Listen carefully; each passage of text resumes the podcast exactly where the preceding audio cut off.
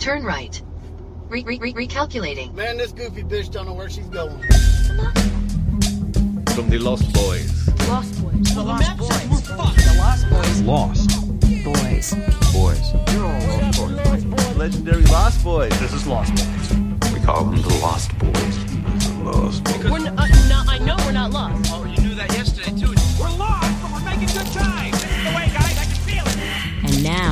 The Lost Boys podcast proudly presents That's right, woodchuck chuckers. It's The history of hip hop.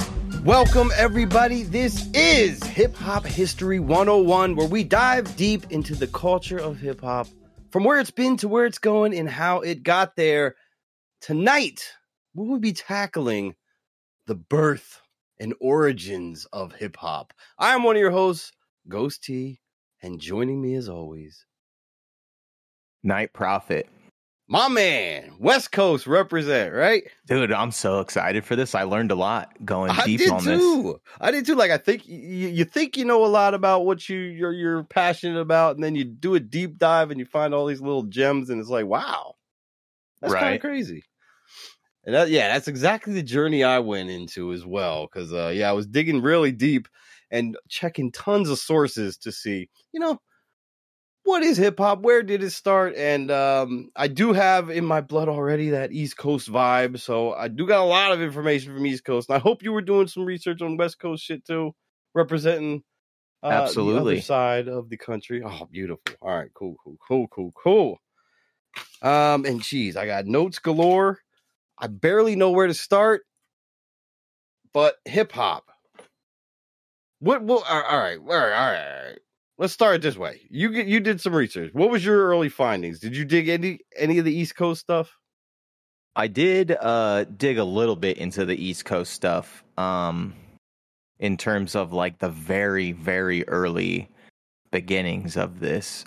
Um, Very early. I, I went um, back and found some stuff from year 1967. Sixty seven. 67. is, Okay, you're taking um, it back. I think I'm at seventy three. But go ahead. What do you got? 73 67? yeah right, that, and take- that yeah, was yeah. like most of the information that i found that said like the the birth of hip-hop was around the early 70s yeah. um but i ended up finding this little nugget um that in 1965 there was these Wait, sixty five or riots in- sixty seven? so 65 Oh, there was shit, these riots in southern california uh in a area called watts so, so they called them the Yeah, watts okay. race riots and it was uh in retaliation to some police brutality stuff but um so there was just a lot of racial tension in southern california in the mid 60s and Oh, you know a lot of where in the united states at that Oh, time all over. Yeah, yeah, yeah. Sure. so, um, in 1967, this guy named Bud Schulberg, he saw like the lack of educational resources in um, these neighborhoods in Southern California. So he started what was called the Watts Writers Workshop, and that was formed in 67. And so, out of this workshop was this group called the Watts Prophets and um, the group consisted of three members hamilton o'solomon and Dedeaux. and what these guys did was uh, they did a it was like spoken poetry over like jazzy and funky like beats. so it was like sh- sharp sharp um, very socially conscious um, poetry over um, kind of like a like a soft jazzy tune. so it's it's definitely a far cry from what we know as hip hop today and um, their first album uh, was released in 1969 and that was called the black voices on the streets in watts. And then in 1971 they released the album which this is credited as the first mention of the word rapping or rapping and in 1971 they dropped an album called rapping black in a white world so Get the fuck out of here. that this All is right, I gotta the throw my notes away, bro. This, I- I, dude, am totally well- wrong on on the origin here. the thing is is that like people say this is kind of like skirting you know uh, a genre and they were kind of like they didn't know that they were naming a brand new genre of music in a way Yeah. Like it was just kind of like uh on the tail end of, you know, jazz and funk and then like the beginning end of what we know today as like hip hop. So, um dude. it is crazy. And then it also kind of spread to the East Coast and there was a group in 68 called the Last Poets. Last similar poets, thing. Gil Scott Yeah. Heron. Yes, Yes, exactly. So um, was it was very kind of influential. Yes, yes, yes, and it was it do know that. kind of born on the same premise, which was like racial tension, because um, this group formed on uh, the birthday of Malcolm X, oh shit. the original poets. So it was like 19th of May, uh, 1968. Wow, that's wild. And yeah, a lot of uh, artists actually do quote saying that uh, Last Poets were something that was deeply inspiring um, to their ideology. And uh, I, I really haven't even listened to any Last Poet, but that's something that I, I definitely want to dig into because, uh, you know, you kind of want to hear the influencer of your influences. You know what I mean? So Exactly. That's definitely something I gotta dig into, and that's that's yeah, that's wild shit. I didn't know the listen- West Coast was doing it that early too. Right. Um, I listened to a little bit of the Watts Prophets, and it's definitely, you know, um, if you ever watch something like uh, Def Jam poetry, it's Sure. like that, dude. It's just like that. It's like smooth, like you know, almost like finger snapping jazz with like sharp, um, like lyrical rhyming. Dang, that's freaking wild, man. Yeah. Right. yeah. Then it, it definitely spread all over. Um, because where I, I and, and I'm going to what is traditionally called, and and I want to take it back too because even the '60s shit is crazy to me. When you originally think of hip hop, you think '80s, right? Like, I it's tough, 80s, yeah. hard to believe that the '70s really contained so much hip hop and it started so early. But uh, even the '60s too. But as far as where uh, the rabbit hole I've dug down is, I think the traditional um, birth and birthplace of hip hop would be like the South Bronx, New York, where this feller named Clive Campbell, otherwise known as Kool Herc, and he got the name, I will say, because all his friends used to call him Hercules. This guy's, I think, like eight foot tall or something like that. He's a living legend, apparently. Everyone said he was this huge, balking guy, and they always called him Hercules. He was coming from Jamaica, and he actually moved. Uh, speaking of 1967, he moved to the Bronx in 1967 at a place that will forever go down in hip hop history 1520 Sedgwick Avenue. Which is where they took full advantage of the uh the the rec room um and The uh, Bronx, right? right in the Bronx. Again, this guy was just a DJ, I guess, in Jamaica a little bit. Him and his sister always used to throw parties. He came to the Bronx. He saw that there wasn't, uh, you know, there wasn't anything that was speaking to the neighborhood, apparently. The clubs were catering to a different audience, the radio was catering to a different audience. Like you were saying, these were kind of uh, tough times um, in America in general, especially for black people who were you had the 50s and the 60s where segregation was going crazy and then you got uh, the 70s where things were starting to i think turn around a little bit. Black culture was being more explored and um, so he wanted to bring you know a little bit of joy to the community. He loved throwing these parties and just can i mean djing is something else. When you can control a crowd like that it's a magic kind of feeling i would say and Absolutely. one of the things that he did, which pioneered a lot of early hip hop, was uh, he invented a technique called merry-go-round. He said this is something he was working on for like three years before he finally debuted it, and uh, it happened at 1520 Sedgwick Avenue. Him and his sister were throwing a back-to-school party. Um, for uh, I think I think she said that they, they were trying to just make some extra money to buy school clothes or something like that. So I guess you're talking about the end of summer. I was oh yeah, it was August 11, 1973. They threw this party, and he finally decided, you know what, I'm gonna start showcasing this little thing I've been working on, where he had his two turntables, he had the same record, and as he's controlling the crowd, he always noticed that when that break beat hit in a song, when it was just the drums going wild, that's when everybody on the dance floor went wild, and he just thought, you know what, I should keep this thing going. I want to, I want to extend that. Why can't a whole song be just these motherfuckers bugging out, drums going off? So he got two records, and he got his technique down where he could just spin back and forth, keep that break beat going as long as he wanted it to go on. And he also he borrowed a little bit from uh, his Jamaican culture. I guess what they did in uh, Jamaica, a lot of dance parties and dance halls was uh, toasting, where they would just talk over the beat, talk to the crowd. Like we were talking about last week, it was a lot of yes, yes, y'all, you know, jump on the floor, you know, just throwing rhymes, improvise a lot of shit.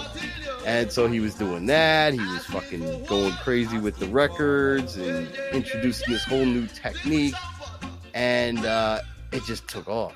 People just started loving it. And his parties became legendary in New York all around. And uh, he kept it going. I mean, he was taking his freaking parties to like uh, just parks, basketball courts, and their technique was always like hijacking into the street lights, which I thought was hilarious as shit because To get their you know, power. he- yeah, he's, they- yeah, they- yeah. they- you're talking about some creative dudes. This guy created the fucking method of of keeping these the records going and. And then uh they're like engineers. They're just like hijacking street lights that they can get electric for their equipment. Uh, it's kind of freaking wild, man. But the parties just grew more and more and bigger and bigger and got a lot of influences. But he is uh he is known in a lot of circles as so well, some actually say the father, some say the godfather of hip hop, just because of his uh technique invented there, which was expanded by a couple other fellas as well.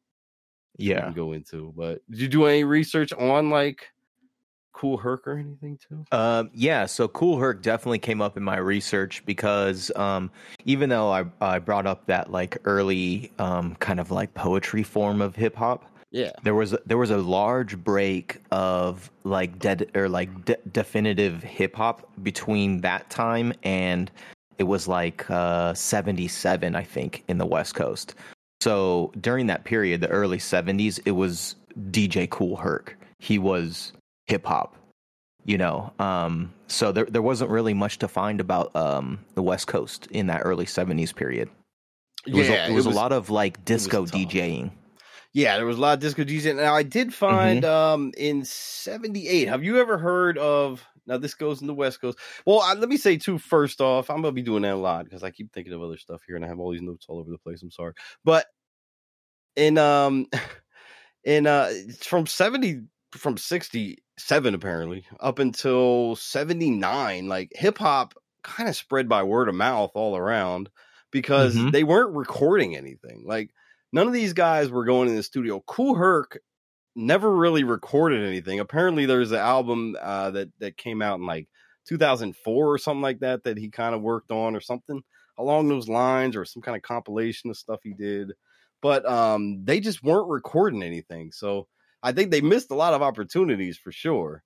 But the fact that it started spreading, especially West Coast ways, uh early on like that was just wild because um it was just these dudes throwing these parties you know yeah um kind of le- like near the late 70s there was a, a group that i read about called uncle jam's army oh shit uncle J- that's that's exactly what i was about to say yeah, yeah i'm sorry uncle Okay, jam's yeah. army um and they were uh and i heard a couple of the members who were in there i was shocked but uh yeah 78 so you definitely before even the first hip-hop record quote Yes. unquote came out yeah you had and it was Uncle just parties. Army.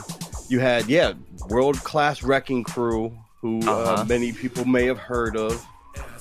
because it had dr dre in out it of Compton, yeah. and follow any of that. And then Yeah. did you see that Uncle Jam's Army apparently had like Ice T in it and DJ Pooh and I don't. They, they they highlighted. You heard, have you heard of DJ Egyptian Lover? That's one I do not dude know. egyptian lover was one of um one of my dad's favorite artists Get out of here! uh, because my dad was really into um, Zapp and Roger, and Yeah. Egyptian Lover is very similar into it. They called it electro party rap back in the day, Yeah. and so um, Okay. That uh, yeah, Egyptian Lover was. I was actually listening to him today, dude. I gotta listen. Um, All right, yeah, I gotta listen. Yeah, uh, they're very famous like tunes, uh, and you can tell like you know um, a lot of uh, samples came from him too. Like you can you, you can hear some very familiar loops from Egyptian Lover for sure. Ah, that's wild. That's another thing that researching a lot of this and listening to some of this early stuff. Yeah, you hear you hear these samples that have Uh-huh. been used hundreds of, if not thousands or more times, like you know, in, in hip hop throughout the uh, years up to today. Still, hell, I'm using some of these breaks all the time. I'm using like uh, James Brown stuff, which is where a lot of these early guys got their uh, break beats that they extended. yeah, I Um, looked up today. That was James Brown was is the number one sampled artist in all of hip hop. no He has like over eight thousand samples. It's freaking crazy. Yeah, that was definitely large. nuts, dude. That and some of the disco hits were a lot of early on, uh, like samples. I'll just say, or or what they spun. I guess I can say Mhm. that until we get into the equipment. I'll I'll say they spun it or something because sampling is technically with the machines, which we'll get to um, in a episode soon because um, the 808's not too far away. I think that was 80, 81 or something that the 808, uh, 1980 is when the Roland TR 808 dropped, and that forever changed a lot of hip hop as well. Um, especially with the next guy I wanted to talk about. I wanted to give a shout out because of his hip hop uh, history and being a pioneer, I would say. Did you do any research down the Afrika Bambaataa uh, train? I did not. And I, I hate to say train because there's a lot of accusations with this guy lately. So That's too accurate. Oh man, No, I got to All right, so I'm gonna preface. I know you this slightly saying- mentioned it last week. I yeah, didn't I found out a it. little more of that, but uh, I got a slightly preference, yeah, by saying that it was it was uh now it could be a hit piece. Maybe he was talking bad about the Jews or something, and they're just trying to you know bury his name.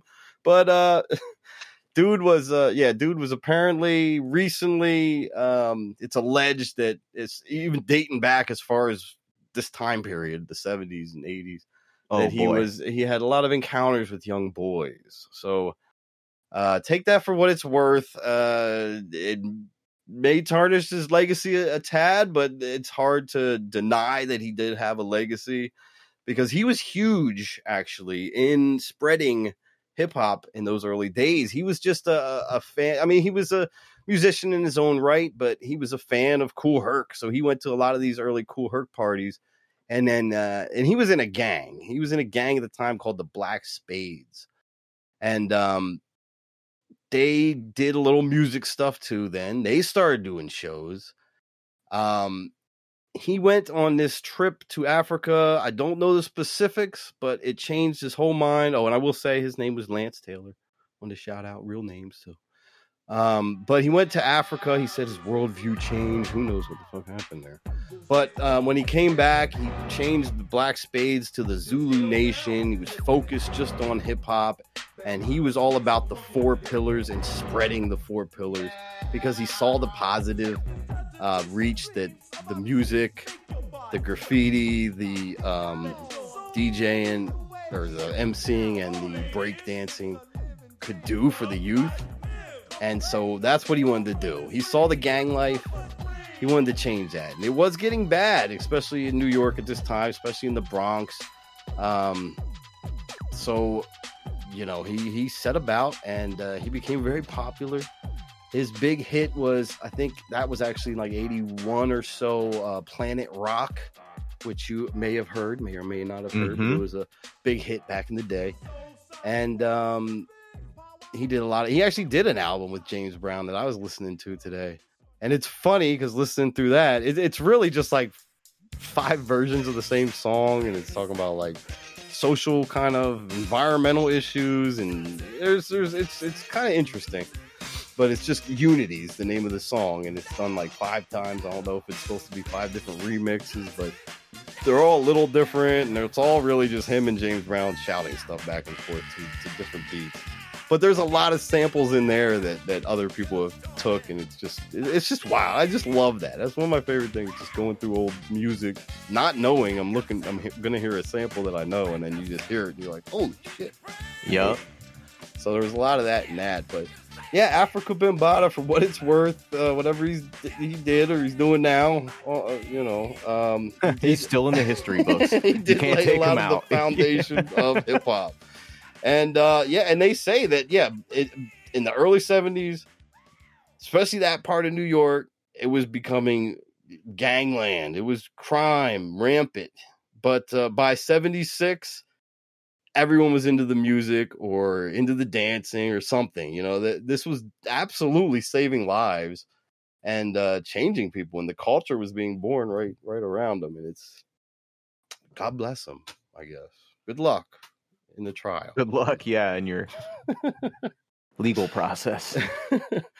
uh so yes, I don't know if he's uh he would probably be the creepy uncle, I, I guess we would say. If if Herc is the uh godfather or the father of hip hop, he's the creepy uncle of hip hop. But yeah, he did help he for it. sure is.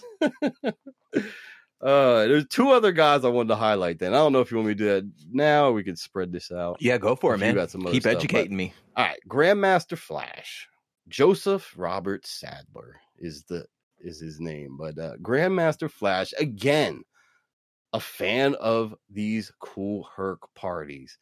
Now he was a DJ already, but when he saw that merry-go-round technique, it sparked something in his mind, and then this dude.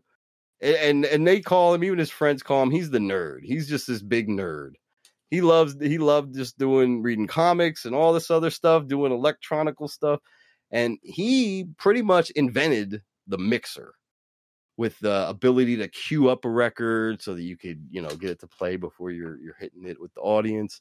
Um and he also had a technique called the needle drop where he would know exactly on that record where the beat was and he could drop the needle. That was one of his show off things. But um but yeah, pretty much he invented the mixer. So it made the merry-go-round technique of keeping the breaks going a hell of a lot easier because he could just cue these up in his headphones before he started playing it, and then he was mixing back and forth. As I'm sure you've seen DJs and videos do. Uh, the mixing technique is moving the sound from one turntable to another so that you know that that sound is heard. But um, that wasn't a thing, and so he invented it, and it's crazy because that's used still today with people in Serato or whatever else they're doing out there now, and uh, uh, definitely was the forebearer of uh, sampling. I still look at all this as just this is just sampling. They're sampling different cultures, Yeah, music. yeah. They're sampling poets. They're sampling freaking uh, you know spoken word stuff. They're sampling the break beats from actual records.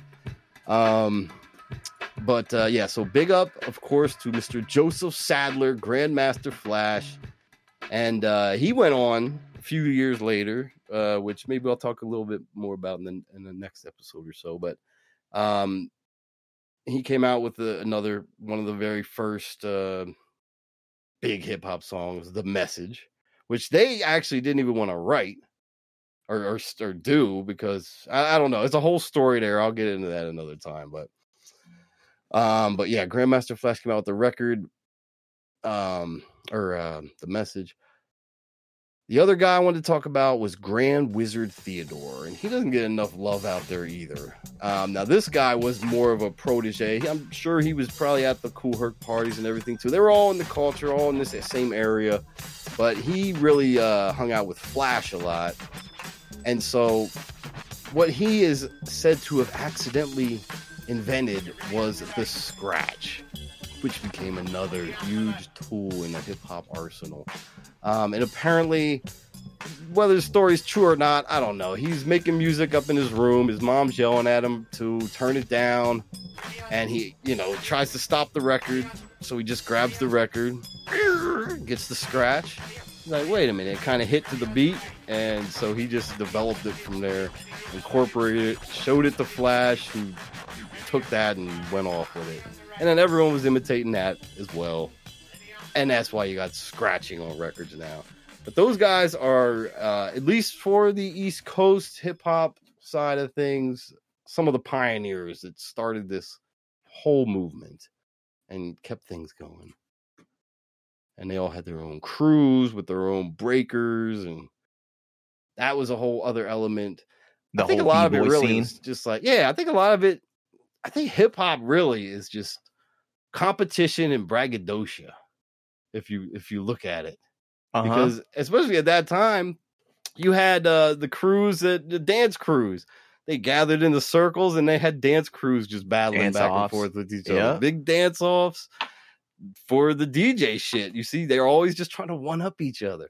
Like, all right, well, I'm a, I'm a, I'm a loop the records. Oh, okay. Well, Uh-huh. I'm a loop it with a scratch. Oh, okay. Well, I'm a loop it with a scratch and then flip it upside down, throw it in the th- third turntable in there. I don't know.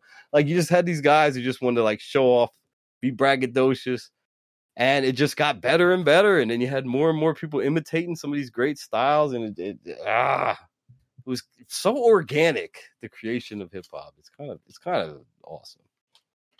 Yeah, it really I was. like it. And um there was like a good uh what um I'm glad you brought up Grandmaster Flash because that song I kind of wanted you to get into that what the him not wanting to You record that song. story? I, I think yeah, I do Alright. want the story because I Okay. have a uh like something from the West Coast like in response to that song.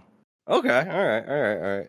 So hip hop was becoming a thing. We actually had a couple guys that were starting to record. Now, now the first couple hip hop records that came out were these dudes.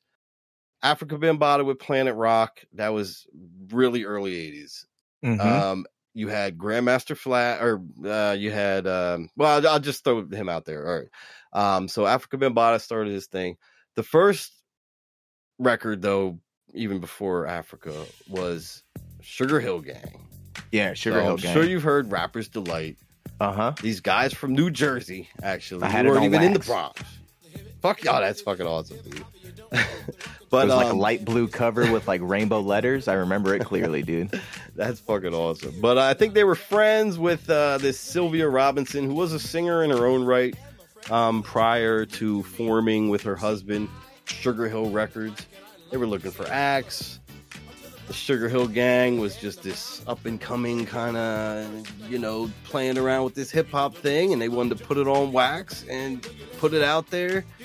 And uh, it, it, it was the first hip hop record to reach a Billboard 100. I think it was 40, but it got on the charts. It became a huge hit. It got hip hop mainstream, so it was out there. All right, so she's looking at other projects, other people. I think she has Grandmaster Flash and the Furious Five was his group. Um, I think he, they were. I think they were working for the label or something, but she got her uh the percussionist. I guess it was like a studio percussionist, you know, um, who they hired or you know day player who came in to do you know various songs or whatever. They had him write this song because she kind of was tired of the party rap kind of thing. She wanted what she dubbed reality rap, more you know tales from the streets. So she actually had her drummer percussionist guy write this song and then they went to everybody in the group in the Furious Five. You had Melle Mel, Grandmaster Flash, um, Cowboy. They none of them wanted to do it. She Okay. insisted. She pushed and pushed and pushed. She's telling them she had the beat already, which is a really nice beat. It's not a bad song, um, uh, music wise. Um, but she kept pushing it. She kept pushing it. She kept pushing it and pushing it. And then eventually she got Melle Mel and Flash on board. And so they performed the song. Um, so this was actually, I think, maybe one of the first ghost written songs too. I mean, you got Drake doing it with every album now, but Yeah, yeah. back then, back then it wasn't. You know, people were just doing their own thing. A lot of it was just improvising shit, even in the studios. But um, so there were only like two lines that Melle Mel actually wrote in the whole song. But um, as you see, I mean that I think the next week after that came out, that became a huge hit. I forget what I think that reached. Huge hit. Uh, it, it was definitely closer to one. The number one, the first number one Billboard hit is, is not until '91, which we'll get into when we get there. Oh my goodness! I was. I was shocked when I looked at that You stat saw today. I that? was like, no Oh, fucking way, God. And there's lots of reasons, I'm sure, for that and Yeah. everything else, but Eh. we'll get to that when we get dude. I there. could see it. We'll just throw it out there for you guys to ponder. But um, so yeah, so the fucking message, man, it almost never even happened. Might not have happened. Wow. But it's a hit. It's and then it, and that in a way, kind of why I wanted to save it because I think that definitely changed hip hop. That was one of the first big changes in hip hop because you Yeah. did have hip hop focused very strictly on you know, dance, Parties. party, vibe. Party. You know, let's get it moving, Yeah. get the crowd going, let's have fun. We're cutting loose, you know. We were still in a disco whatever, phase a little bit. Yeah. Oh, absolutely, absolutely. So much disco influence, especially in that Sugar Hill Rappers Delight record, which sampled disco right there. But um, this changed the vibe, changed the narrative, changed how hip hop could be and how it could be perceived. And you, as you see, people it resonated with people. You know, it was a huge hit, and they were just talking about real shit and, and you know stuff maybe you didn't want to hear about, but that's life. And uh, then yeah, definitely early mid 80s you saw the change happen there even further with like Rakim and stuff like that totally Mhm. but um yeah so that was the that was the message and you got to big up sylvia robinson who again is is dubbed the mother of hip-hop so a lot of family members in hip-hop I think Uh, rightfully so. After uh, I tell this West Coast side of the story, oh, i'm excited i'm excited um, and I'm glad that's uh, that you have that had that story in the in the chamber, dude. That was fucking Yeah, yeah, perfect. yeah.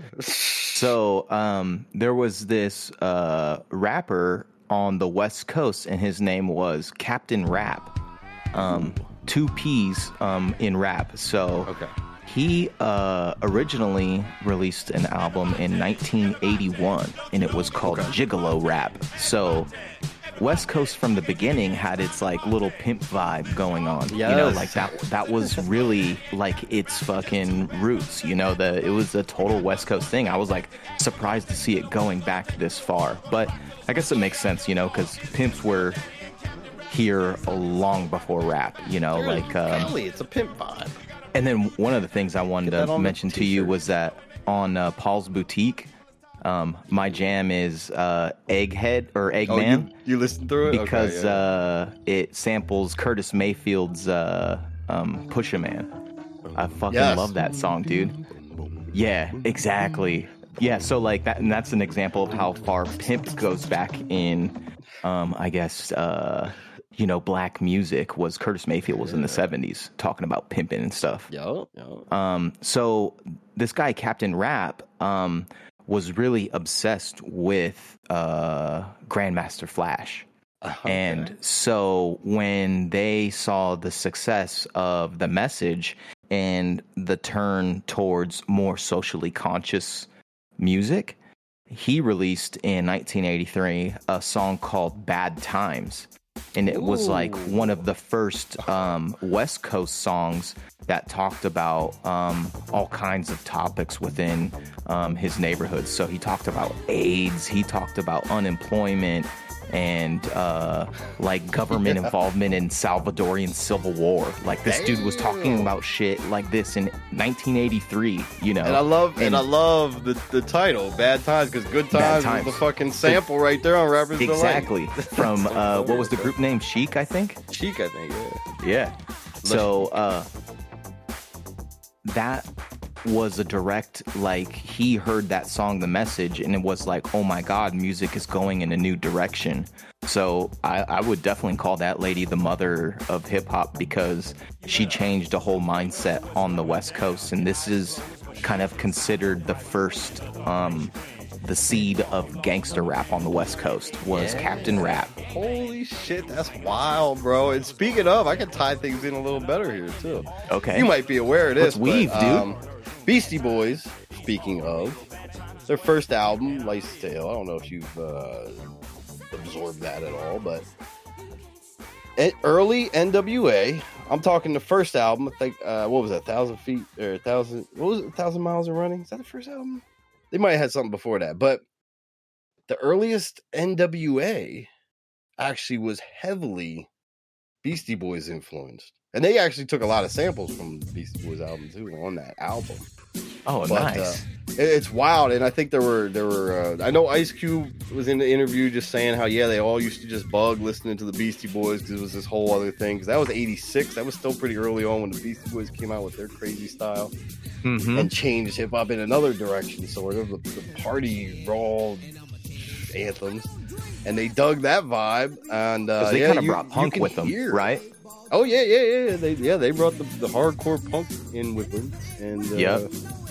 But yeah, yeah. But I I I had always loved that little uh, little nugget of trivia there because if you do listen to early NWA stuff, you can kind of hear it. Did they kind of get on a different vibe, how For they- sure. how they're rapping, and um, just a little more wild and out there. I don't know. It, it definitely, if you like listen to Licensed to Ill, and then uh, I think it's, I think it's a thousand miles and running. I'll have to check on that. But whatever the first album was, it's it's wild. It's wild. Interesting stuff. Post edit. Hey, idiot. It was uh, NWA and the Posse from 1987. Okay. Carry on. Influence is just spreading all over. And, It and- and it's just yeah. beautiful too. It's like it just becomes this beautiful tapestry, and everyone's adding their little piece. You know what I mean? It still happens, man. Everyone just adds a little piece of themselves and just makes it something unique. And it's just ah, I love it, bro. It What else all- you got was, though? It was West all Coast influential to. They were Oh. all influential to each other. You know. Yeah, yeah, yeah. Never, you know, um, giving homage to each other. Now, have you heard? This was L.A., but um, K Day, the radio station. The radio station, yeah. and that was um, what I read, that was Dr. first- Dre's early jobs. Oh, was it really? was that a, I did was a DJ know. for K Day, yeah. Get the fuck out of here, because uh, the man, I unfortunately I didn't write his name down. I'm sorry, but there was a new program director that came on board in 1982 or three, I think, at K Day, and um, he what he did was he said that he just used to drive around with his windows down and listen to what people were listening to on, out of their boom boxes or whatever else. Uh huh. and that's how he put his radio station together. And it became i think the first rap radio before they even had the new york like uh red alert and all them other dudes. Um mr magic and all them. But um yeah so that was what i read as the first rap radio station k-day Yeah. 1983 What I what I have on that little topic is um so this guy named Alonzo Williams, he was going by a. DJ name um called Disco Construction. oh no. And he was kind of operating in the late 80s or the late 70s i mean. And what he did was he started a club called eve after dark. And he was having like these disco rap parties and this is where he signed um what is it D, uh he signed dj antoine yella Carib- uh, Carraby and then andre dr dre young who later became the original mix masters for k-day so this was in Get the 1979 dude get the fuck Yeah. out of here uh huh. And then so they started a crew from there, which was called uh, a Wrecking Crew. world class wrecking crew Exactly. CRU. And if you've seen any of those flamboyant pictures of Dr. Dre, that was the crew that it was from. Yup. And it was actually why Dr. Dre left that crew because they were going for like the Prince style. Yeah. Where back in that time, That was like the funk, yeah. However, you know the main musicians always- dressed and shit. I always laugh um, when I think of that style because I think Charlie Murphy on Dave Chappelle said it best, and he said during this period of time, whoever dressed most like a bitch got the most bitches. So, and so that was kind of like the style, you know, like Rick James was doing it. And um, so, but Dr. Dre was really, you know, kind of from, he was from the streets. And so he wasn't really down for that style. And he met, um, this is where he met uh, O'Shea Jackson, which is Ice Cube. and O'Shea Jackson was in a similar kind of like a disco DJ group called CIA or Crew in Action. And they met at this dude, Alonzo Williams Club. And from there is where deals in that club were signed to start the group NWA. Damn, that's wild. I think they do uh, mention or show some of that as well in the uh, Straight Outta Compton movie. In the early uh, part of the movie too, you can kind of see them as they're uh, performing. I think. I think wasn't there a little bit of? Did you see the movie? I did see the movie, loved it, dude. Yeah, yeah, it was a great movie. I, I'm just trying to recall. I think, but I think they do like go over a little bit of the Wrecking Crew type stuff at the beginning there when they're talking about getting out of that band and everything. Uh-huh. So, uh, yeah, definitely a good resource re- resource there to check out. Um, to big up a couple other movies as far as the New York scene, there's three movies that I think you got to see if you haven't yet.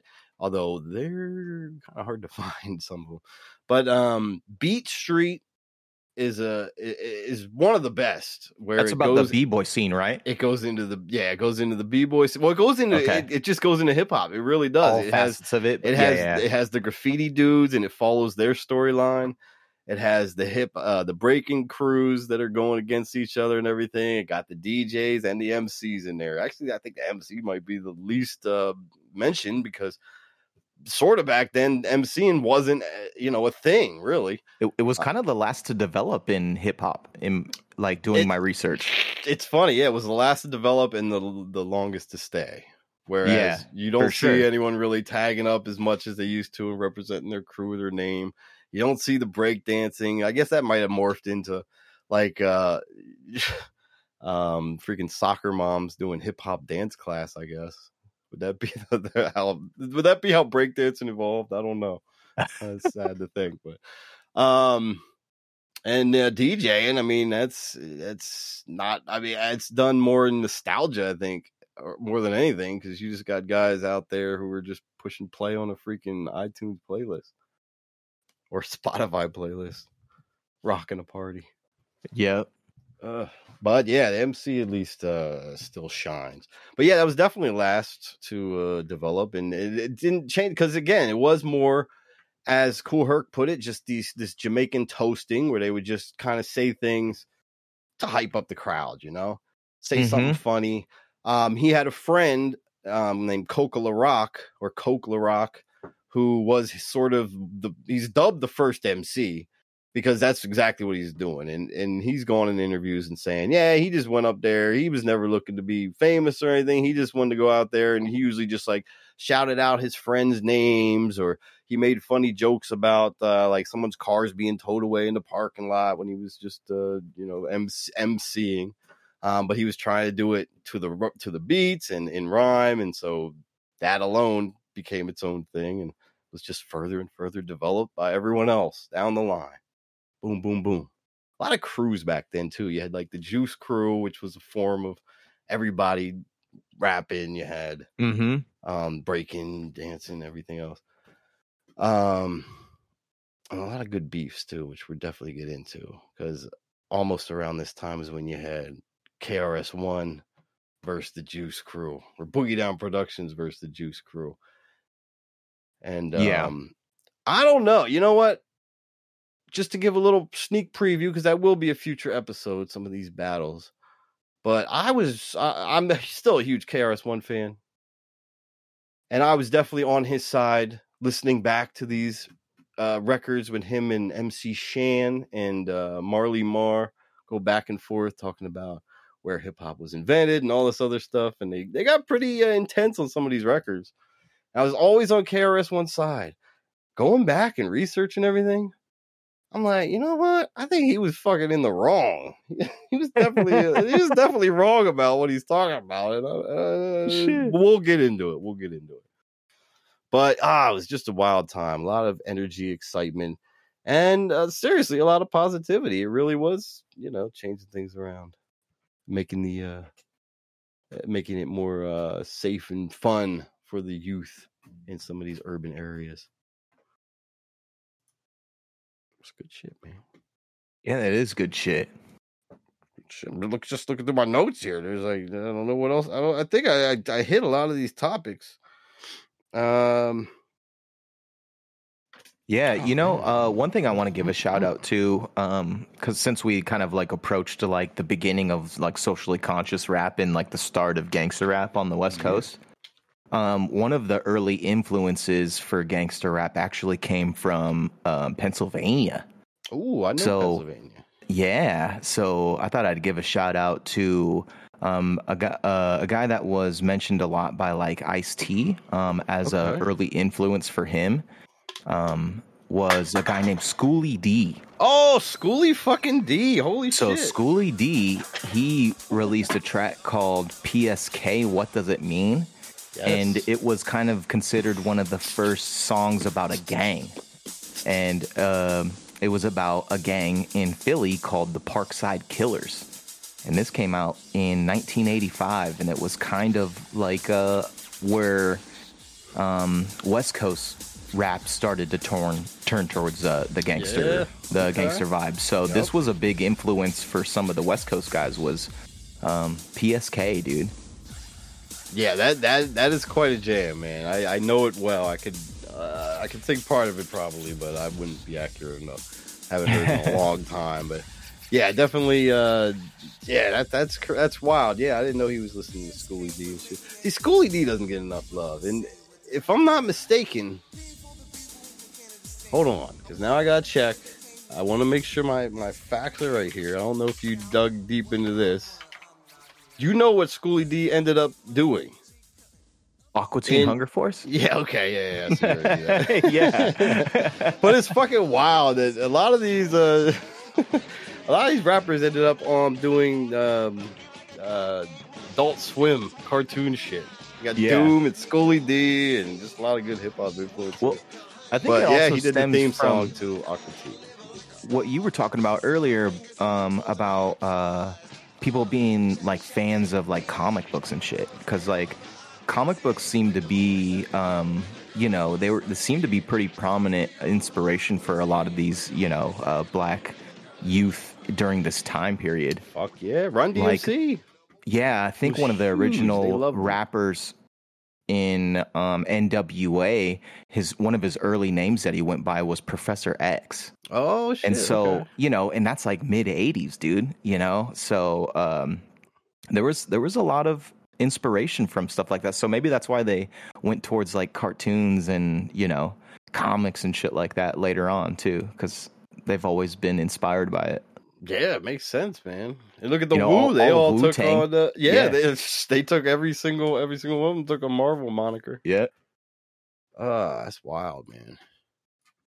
I freaking love it. Let me shout out as well. Um, if you're interested in hearing the early, uh, at least East Coast influence records and some of the early rap records, there is an album out there that practically got me through high school. This was this was it's it's an unexpected like mixtape album that came out from uh The Prodigy. Do you know The Prodigy? Smack No, I my don't. bitch up. You, you've heard, you know, Firestarter, Prodigy, that Prodigy. Do you know what I'm talking about? see. Are you, I'm a um, fire starter. It's not hip hop. Okay i don't think Um, so Smack my bitch up. the All right, prodigy huh? check it. Smack check it out. Just look up. Okay, you might if you the- play that the Firestarter. I think was probably more popular of a song. and then too. breathe Breathe was a good one too. Yeah. So the Prodigy is like this rock electro band or whatever. They had a couple big hits, uh, like mid '90s or so, um, late '90s maybe.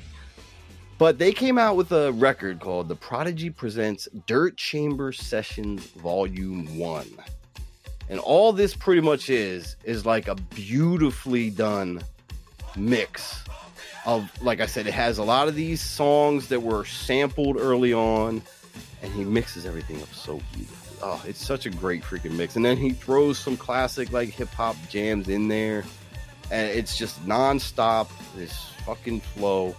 But I, I highly recommend that to anybody into hip hop at all.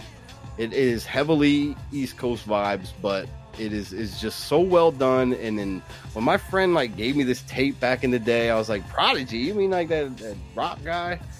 And um, I, I I regretted even saying that because it was it was yeah listening to it I, I bugged and I, I yeah I listened to this like all through high school it was such a great thing and I revisited it a little bit recently and it still holds up just every single sample and track and song that they use in there is just put together so perfectly. A lot of great songs but please everybody out there do yourself a favor. I think you can find the whole thing on YouTube if anything but Dirt Chamber Sessions Volume 1 it's fucking awesome. I don't think there ever was a Volume 2 and it's very sad. But what are you gonna i'm definitely gonna listen to this. Please listen to that. I think you'll love it. I think you'll love and it. is it like the original songs or it's just mixed up It's all- it's just like uh it's just like he was he was doing a show or something. So he's just throwing all these jams together. He's mixing Okay. it one Okay. long track. There might be some breaks here or there, but just one long track. Okay, it was a 1999 mix album by Liam Howlett, I think the main guy of Prodigy. Um, and it looks like he made it just for this BB, B, BBC Radio One show, but um, I guess they eventually just released it because I definitely had the tape. Um, but I don't know. Oh, they do have. Hold up here. They have a section. Oh, A second section volume? three. Did you just find out? Nah, it said it Oh. said you know it said Prodigy present the Dirt Chamber Sessions Volume One, Section Three. I just saw that three and I was bugging, but nah, I, saw I think it's the only one. But yeah, do yourself a favor, check that shit out. Oh, the other movies I forgot to say. Beat Street was the one. See, I'm all, I'm, I'm all over the place, bro. But Beat Oh, yeah, Street yeah, was yeah. the one. I get so hype about hip hop. I love it, man. Oh, right, right. I live hip hop. I breathe hip hop. Oh, and another thing. See, here's another tangent. All right, if you want to look up the meaning of hip hop, as much as I love KRS One, don't ask him because he gets too metaphysical about all this and philosophical. Because according to him, hip hop was on this planet before humans were invented or before there were humans. It was in the earliest cultures. It's everything. It's you. It's me. That's hip hop. When whenever he's asked what hip hop is by like a reporter, he just goes in this crazy philosophical rant. And it's kind of funny. but I like started listening because I did I did get a lot of stuff from like if you listen to South Bronx off of um I think I was off of Criminal Minded, um the Boogie Down production album. He does go through a lot of the history of uh hip hop, like uh back in the day when hip hop began with Coca La Rock, Kool Herc, and then Bam. DJ Okay. went to the latest jam till they got shut up. They went home and said, "Damn." I don't know. It goes. It does explain a lot of the history of uh, hip hop, at least from his perspective, anyway. But um, uh, back to the movies. Okay, so Beat Street was the one you got to see. It contains all the elements. Wild Style is another one from the early '80s that contains a lot of these hip hop elements, and it just has that hip hop vibe because it was fresh on the scene. And um, the other one is wait, Beat Street, Krush Groove, Krush Groove, which actually has a lot of early um, Def Jam uh, rappers actually and stuff. I think like Fat Boys are in there, Beastie Boys are in Krush Groove actually, but that's kind of more of a take on uh, Run DMC, like a sort of story, you know, like a fake story about them. Sort of, I don't know, but it, it's it's you get the vibe, you get the vibe, and it's good watching these movies so you can kind of understand what the the areas were going through at the time and the influences that they were receiving and just uh, a little window into time so you can kind of put yourself in there it's kind of hard thinking back to the 70s and 80s especially with the hip hop we have now and everything that Yeah. sense but you know what i mean where was i going before that anywhere What I think you were just before that? listing off the movies, the hip hop Okay, themed yeah. movies from that time. shit. Yeah, check yeah. those. Well, check those three out. Beat Street was great. Wild Style's great. Krush Groove was great. They're all great. And you could watch if the Fat Boys. Watch Disorderlies. I don't watch that. If you know, you know. But the Fat Boys were the Fat Boys had like one hit that made the radio, and then they put them in movies and shit all over the place. They were sort of funny, but that's not a good movie. Didn't Yeah. they were just trying to spotlight and cash in, and that's a whole nother aspect too. Because when uh the sellout phase, maybe maybe we we called it something like that, where it did get a little little commercialized, and they were really pushing it and milking it for everything they could. Yeah, I felt like that happened uh like late 90s, early 2000s was like oh yeah. when when rap kind of lost its luster. Yeah, I would say for sure 1991 with the uh, first number one Billboard hit. Started losing its luster well, we entered a pretty good phase like into the mid 90s. Um but yeah, like sc- scratch that one. Fuck. Yeah. uh, but uh, that's hip hop, man. I'm trying to just go over. Is there anything else that you got there that you want to throw out? Any little fact or tidbit that you found out? Maybe that you didn't know, or something um, that you did know. One last, uh, since you just brought up um, Run DMC um, Yeah. being in that movie, there was like a little thing I came across that I thought was interesting, and um, that earlier group I talked about called Uncle Jam's Army. Mhm, Um, They were like the big West Coast party throwers, like we were talking about early, where they did like huge disco DJ parties Okay. um, okay, that were like kind of entering into the hip hop phase. they were one of the first like promoters of Run DMC shows on the West Coast. Oh, because get out of here. Okay. They were the best on the West Coast at gathering large crowds. I guess they were the first to sell out like huge sports arenas on um over here on the West. So like when Run DMC, I saw like a couple flyers that said Uncle Jam's Army presents Run DMC, um, and they were like shows down in LA. So I thought that was pretty dope too. So um, yeah, dude, a lot, a lot of a lot of cool little West and East intertwining. Jeez, freaking crazy, man. I'm excited. I'm excited for this show to keep going, man, because uh, we're learning Yeah, a lot. I'm having fun doing the research, having a fun reminiscing about all this shit. So stay tuned, everybody. We're keeping this history going, and uh, I still didn't write an outro to this. I think maybe my thing will be I never write an outro, and I'll just improvise and freestyle every outro here. Um, can I get a beat? You said you did break uh break beatboxing. I mean, oh, right? beatboxing, yeah, Me and my me and my buddies definitely dabbled in some beatboxing. Um, did you ever uh, rhyme or anything like that? Nah, nothing like that. Nothing. Uh, Not at I was uh, turntables. I had turntables. Oh, you were a DJ. Okay. I, I was, yeah. So when we start talking about equipment and stuff later on, uh, I, I got some stuff to talk about there. so okay. I, ah, see, I got all these questions now. I better save this shit and start writing it down. All right, that's it, everybody. Thank you again for tuning in to uh, Lost Boys present Hip Hop History 101 with Night Prophet and Ghosty as your host here, leading you through this hip hop journey. And um, uh, I don't know if uh, Afrika Bambaataa asks you to come into his van. Don't do it, kids. Uh, check out uh check out lostboyssociety.org to find out more about uh, lo- all things lost boys uh subscribe to our discord you can hop in there ask us any hip-hop question you have um oh and i did want to do one other thing before we left here because i didn't know if you had any news or anything but i started looking up and luckily i found this website which i'm going to shout out this dude but i wanted to find out what was happening in this week in hip-hop history oh, so I want to try to do that every Yeah. week here. bring that up. Um, but the dude, I, I, I couldn't find a week worth, but this dude has a website today in hip hop history. Mostly, it seems like he updates on like album releases, but uh, he does throw some news in there. Like I will say, it was, um, God, was that 13 years ago today that the um, uh, MC Eyedea died? I guess I don't even know how he died. I don't even. I can't believe that was that long ago. I seen him live. See, that's real. You did? You saw Eyedea? hmm Eyedea and abilities. Oh my god, Yeah. that's fucking wild, dude.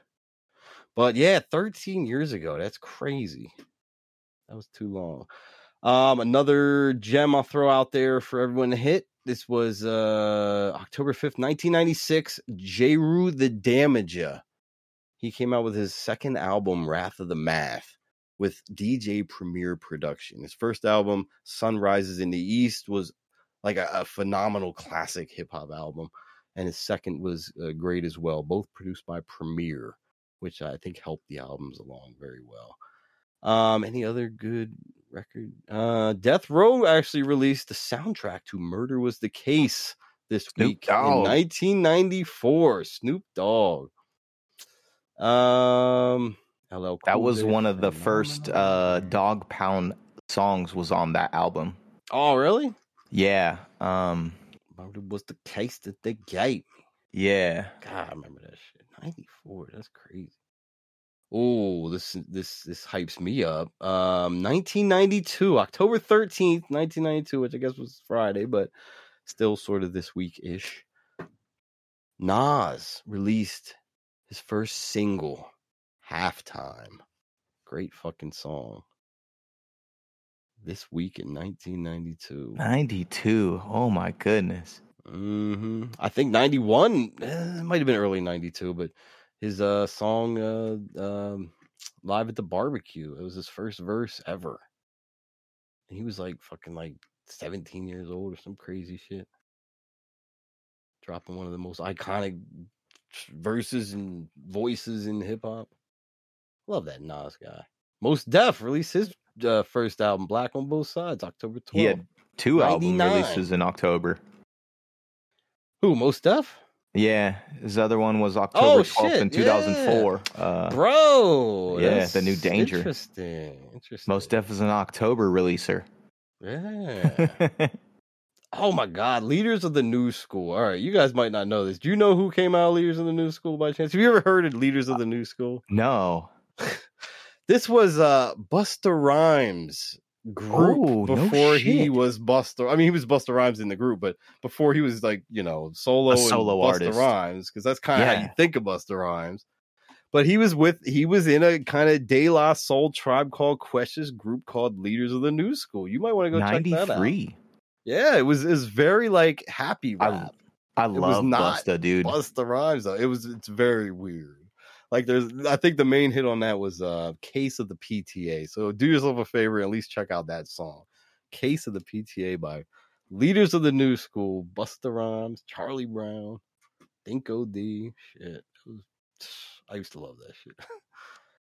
um and that goes back to last week. So there, all right. So that's it for this week in uh, hip hop history. Some good shit that dropped in uh, October. It's a For month sure.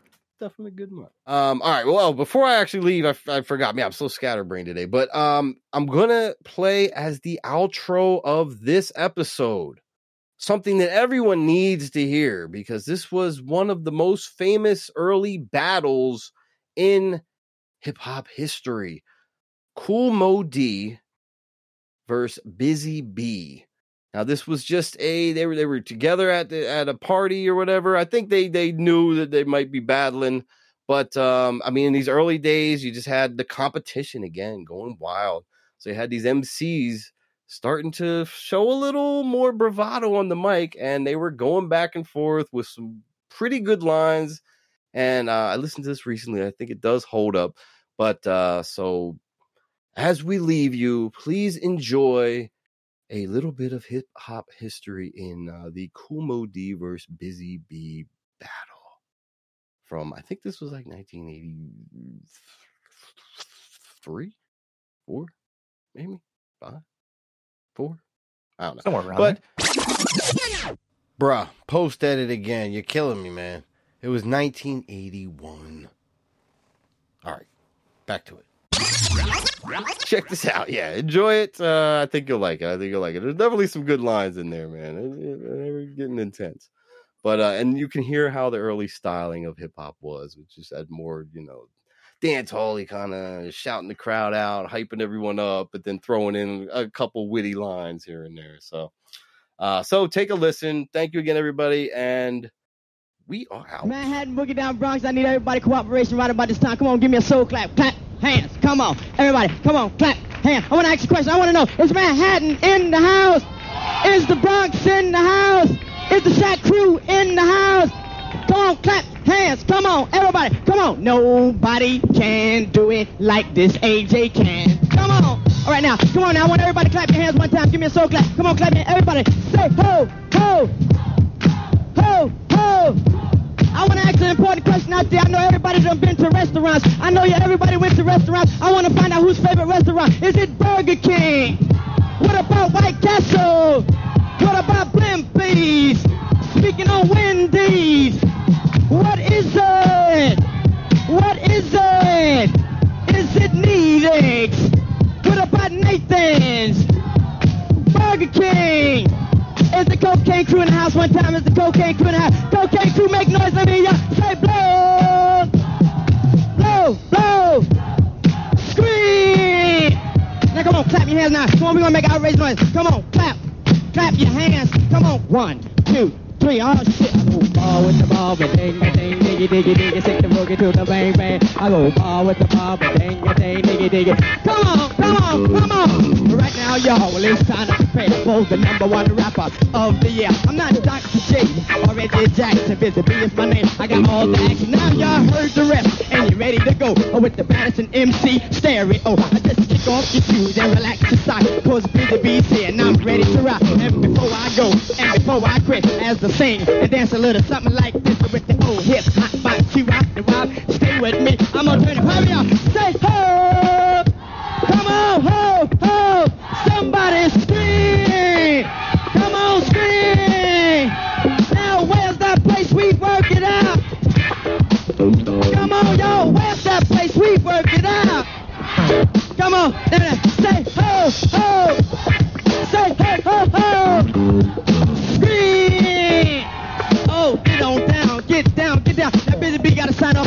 MCs in the house. Come on and turn it out, just like I did. We got the Cold Crush 4 coming out, and we got another MC group coming up. The Busy Bee gonna sign off. See all the people later out there, the place to be. And I'll be back up later, just to point that shit over my head. Y'all pick it on now. All right, now before I go, let me hear y'all say, ho, ho, ho, ho, ho. Now say, la, la, la, la, la, la, la. Say it again, come on. La, la, la, la, la, la, la. That's it for me, son of Sam. Okay, on the boys. And all the party people, in Manhattan, Boogie Down, Bronx, Queens, Brooklyn. I love you, each and every one of y'all. Once again, MC Busy Bee with Cool DJ AJ. Coming up next from the treacherous three MCs, Kool Moe Dee. One, two, one, two, party people in the place to be. My name is MC Kool Moe Dee from the Treacherous 3. My man LA Sunshine in the place to be. We gonna get a little something straight here in the place to be. One, two, My man Busy. B Starsky. How many people think Busy Bee Starski rocked the house? I hear that in the place to be. Yeah.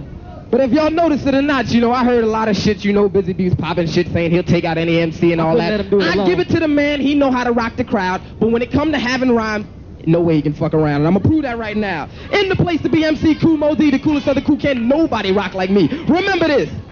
Cold Crush 4 in the house, my man LA Sunshine in the place be. We gonna have a little fun.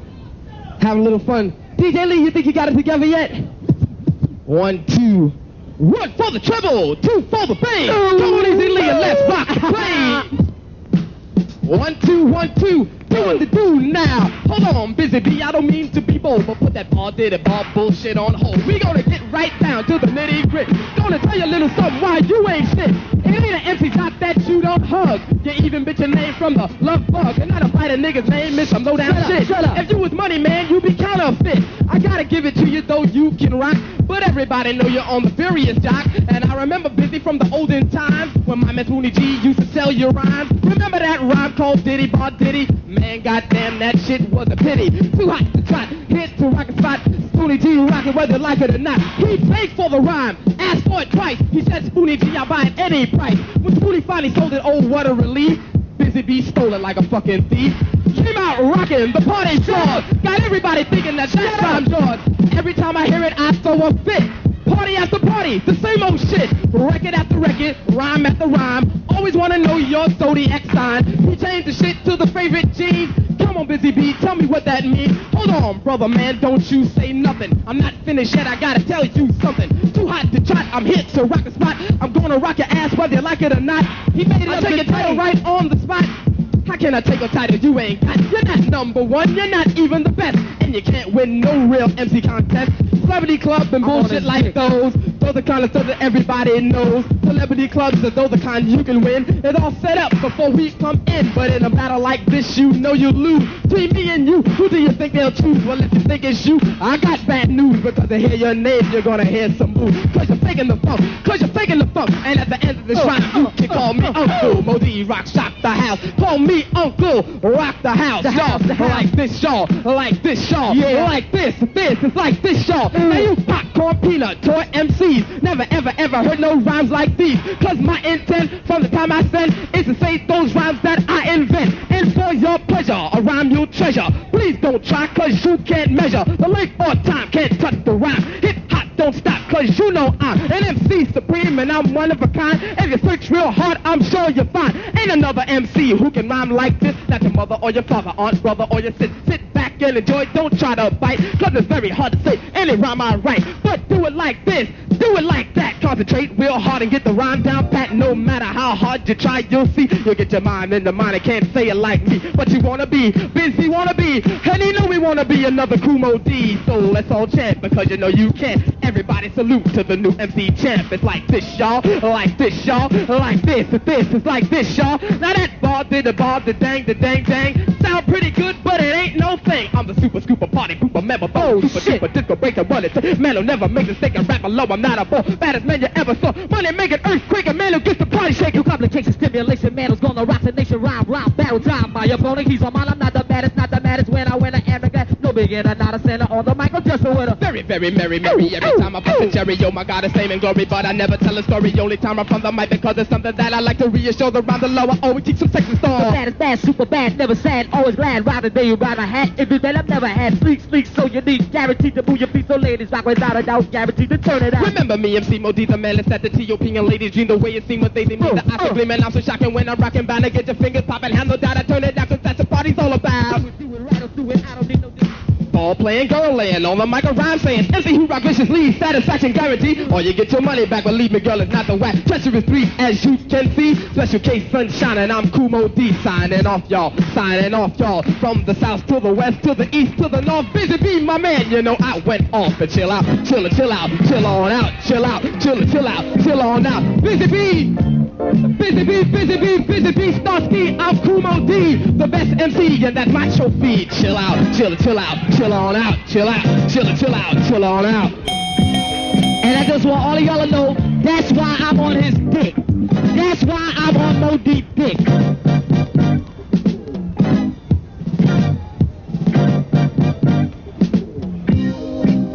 One, two. Check one, two.